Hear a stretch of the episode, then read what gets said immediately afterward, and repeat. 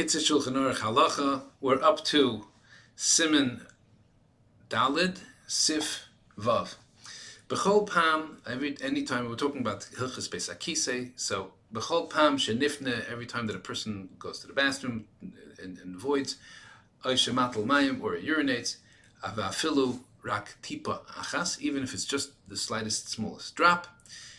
Yirchotz Acha Kach Yodav. He has to wash his hands. B'mayim with with uh, until Sidaim with, with with water. And he was to make the bracha of hashiyatzer. However, now im hetel here's a, detail im hetel mayim oy nifne v'shach milavarach. What if he if he went to the bathroom, he did what he had to do, and he forgot to to make the bracha.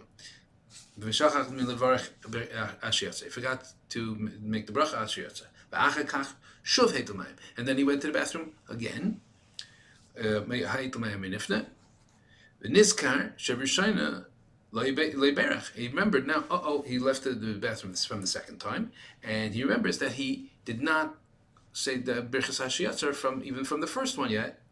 They say Enetzarch Levarach. He does not have to say the, uh, two brachas. Rak Pamachas, just one bracha that, that that will go on both of them.